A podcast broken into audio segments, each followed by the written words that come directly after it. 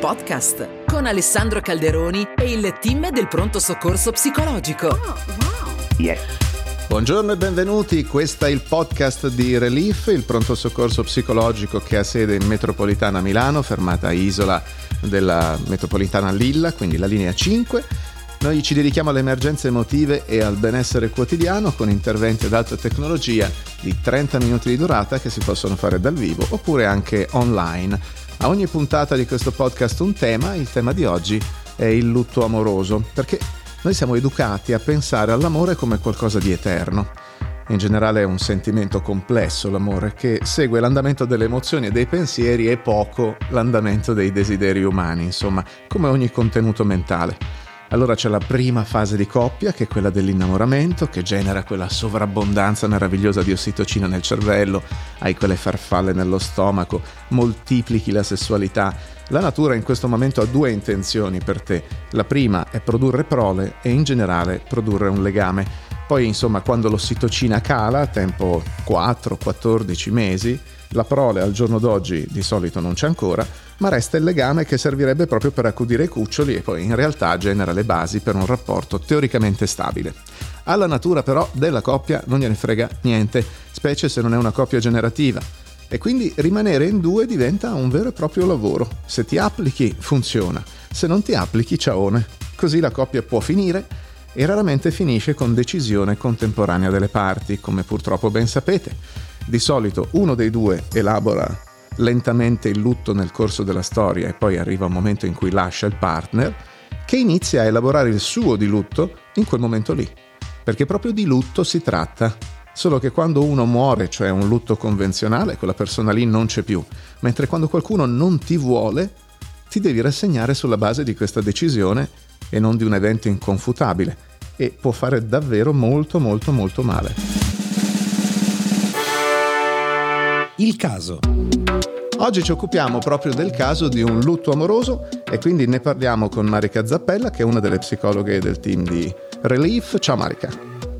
Buongiorno, buongiorno a tutti. Allora, Oggi... di chi ci parli? Oggi vi parlo di un caso particolarmente rilevante anche un po' per il periodo. Una donna che ha richiesto il supporto del team di Relief per la rottura dolorosa di una storia d'amore molto intensa. Mm-hmm. E cosa è successo in particolare?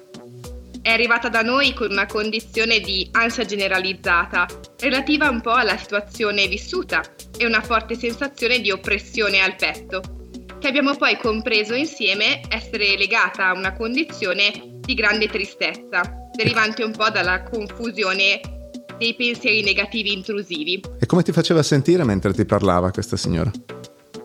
La sua richiesta di supporto mi ha fatto sentire coinvolta nella tematica comune che è una tematica purtroppo un po' convenzionale Già. e soprattutto colpita dalla sofferenza che questa donna ha riportato, ma devo dire anche abbastanza sollevata, ah, perché a fine intervento ho potuto vedere che a percorso finito questa sofferenza cominciava ad essere un figlio minore e anche il nostro supporto a dare i primi risultati. Ma soffriva di più nel corpo o nella mente? Cioè era eh, piena di pensieri, con un sacco di ansia, rimuginio, oppure magari, che ne so, dormiva male, aveva eh, dolori o sensazioni di oppressione? Come funzionava?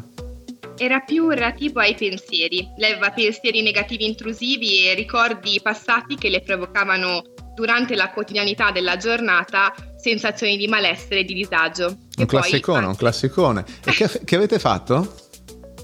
Da lì, per ridurre un po' l'impatto di queste emozioni negative, abbiamo cercato un po' di lavorare insieme utilizzando la tecnica della mindfulness. Ok, quindi meditazione attraverso la consapevolezza del momento presente. Esattamente. La signora esattamente. la conosceva? È stata la prima volta? È stata la prima volta per lei, infatti è rimasta molto soddisfatta e un po' colpita da questo tipo di tecnica, che ha voluto poi sfruttare nella sua vita quotidiana. Grazie al fatto che eh, le avete dato e installato un'app con un esercizio che lei può rifare più o meno tutti i giorni, no? Esattamente, esattamente. Okay. Quindi se n'è andata un pochino sollevata.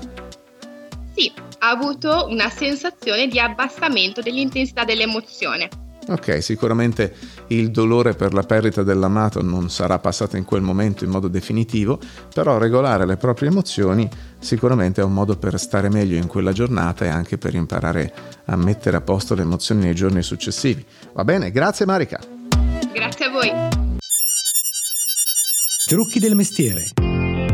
I trucchi del mestiere sono una parte del podcast dedicata semplicemente e squisitamente alla pratica di quello che si può fare effettivamente per intervenire sulla propria autoregolazione nei momenti in cui ci si trova a fronteggiare qualcosa di simile al tema della puntata. Oggi dunque il lutto amoroso. Ricordiamoci di una cosa sgradevolissima ma fondamentale. Soffrire è necessario quindi togliti dalla testa di far finta di niente quando qualcuno inspiegabilmente, impietosamente o magari anche prevedibilmente ti pianta in asso. Evita il chiodo scacciachiodo, tipo partner immediati, ipersessualità, Tinder a colazione. Evita alcol, sostanze, farmaci, datti un tempo di dolore.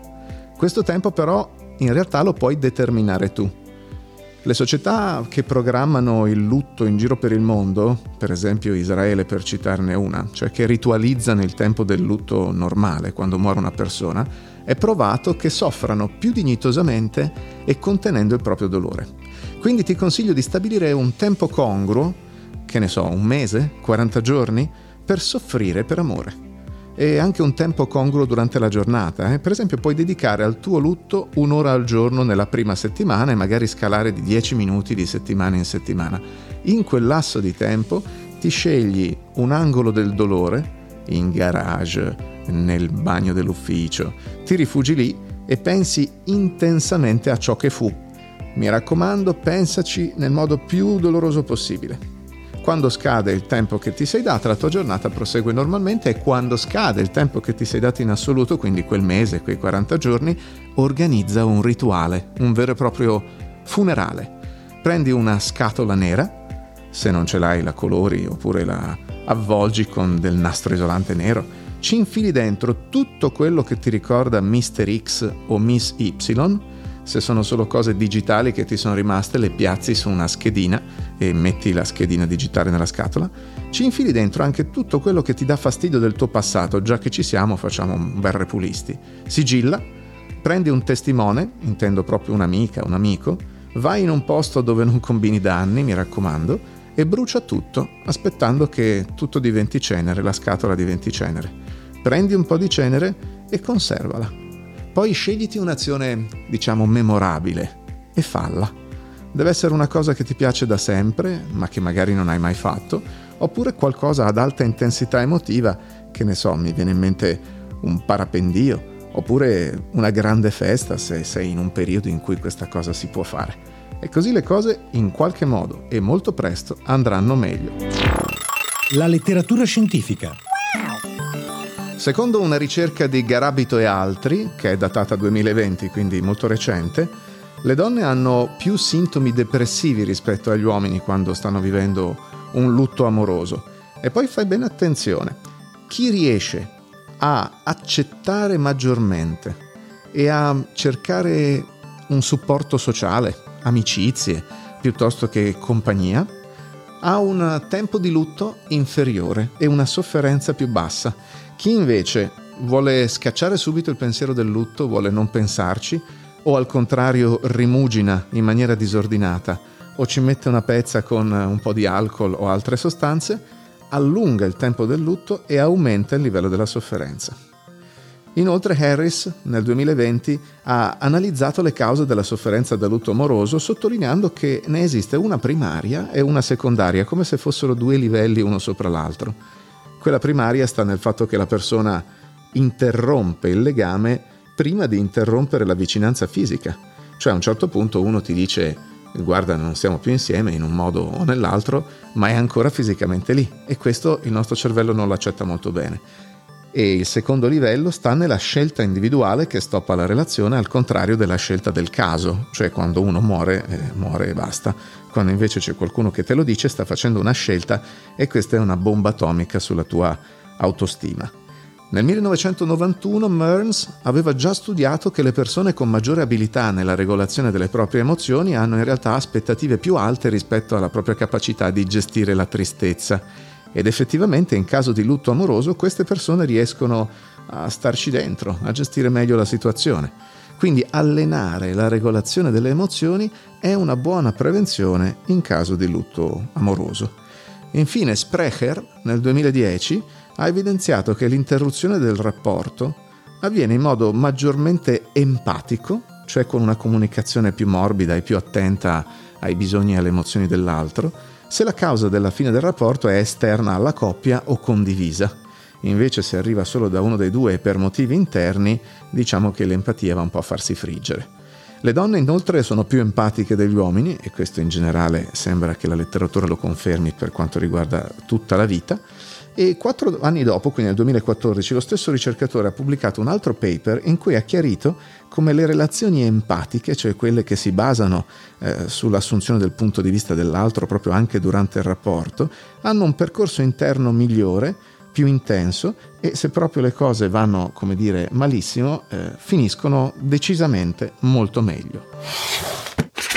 Qualcosa da leggere. Ed eccoci ai consigli di lettura su questo tema. In realtà sembrerebbe un tema particolarmente devastante, ma ci sono cose da leggere che puoi leggere non soltanto se ti capita una cosa del genere, ma anche quando stai vivendo normalmente, che sono molto eh, piacevoli e aprono mm, discretamente la mente. Ai pazienti spesso consiglio La principessa che credeva nelle favole di Marcia Grad, che è la storia di questa principessa che trova il suo principe azzurro, ma eh, che poi scopre che non è tutto azzurro quel che sembra cielo, e così nel corso della favola impara a distinguere i sogni dalla realtà e a gestire le proprie emozioni. Di altro tipo è Arte di riparare un cuore di Duccio Baroni. Diciamo che lui considera il lutto amoroso come una ferita, eh, sì, ma anche come una grande opportunità e quindi dice che se riusciamo a dare un senso al dolore e a capire gli schemi che ci conducono verso scelte sbagliate, riusciamo non soltanto a lasciare andare meglio e più rapidamente la tristezza, ma anche a riacquistare autostima, fiducia negli altri e maggiore consapevolezza la volta dopo quando ci capita di incontrare qualcuno. Enrico Maria Secci invece è l'autore di Amori Supernova, psicosoccorso per cuori spezzati senza un perché. Dice ci sono amori che finiscono con un abbandono improvviso e apparentemente immotivato. Tra l'altro, detto tra noi, il tema è attualissimo perché c'è il cosiddetto fenomeno del ghosting, cioè il partner che si volatilizza e non risponde più da un momento all'altro. E eh, secondo Seici questo tipo di eh, amore che finisce all'improvviso è un po' come una supernova, quel tipo di stella che esplode e crea buchi neri nell'universo. Così questi amori collassano e provocano in chi è lasciato un trauma psicologico profondo. Il libro spiega perché una relazione può interrompersi di colpo e come superare il danno emotivo che arriva. Poi c'è Cuori spezzati, guarire dalla perdita di un amore di Ginette Paris. Il dolore del lutto e il crepacuore sostanzialmente sono neurologicamente molto simili all'essere sottoposti a tortura.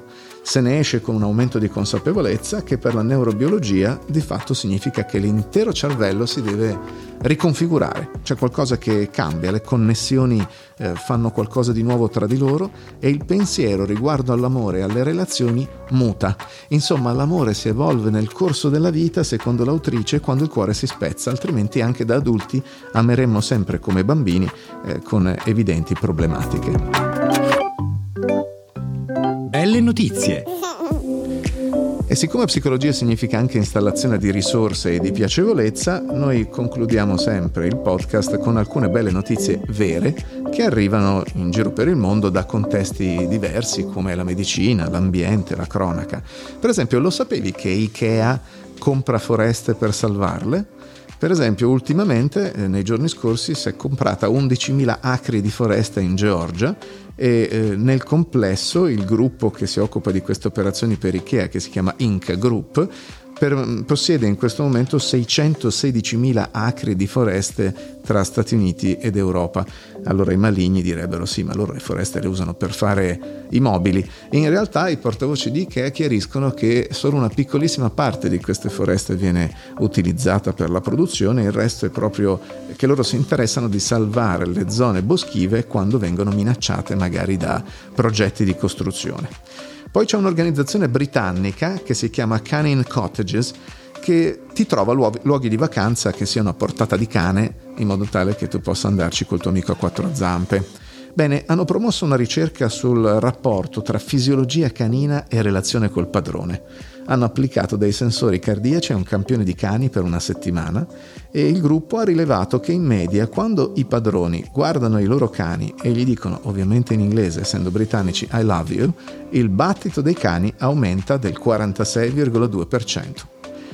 Oh, poi parliamo di vista e ci spostiamo in Israele dove un 78enne nei giorni scorsi è stato il primo paziente al mondo a ricevere un impianto di cornea artificiale completo.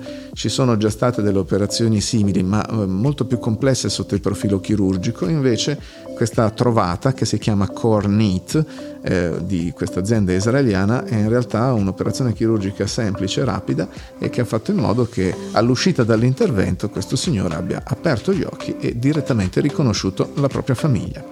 Ed è tutto per questa puntata, noi ci sentiamo alla prossima. Era Relief, il podcast con Alessandro Calderoni e il team del pronto soccorso psicologico. Seguici su www.relifitalia.it.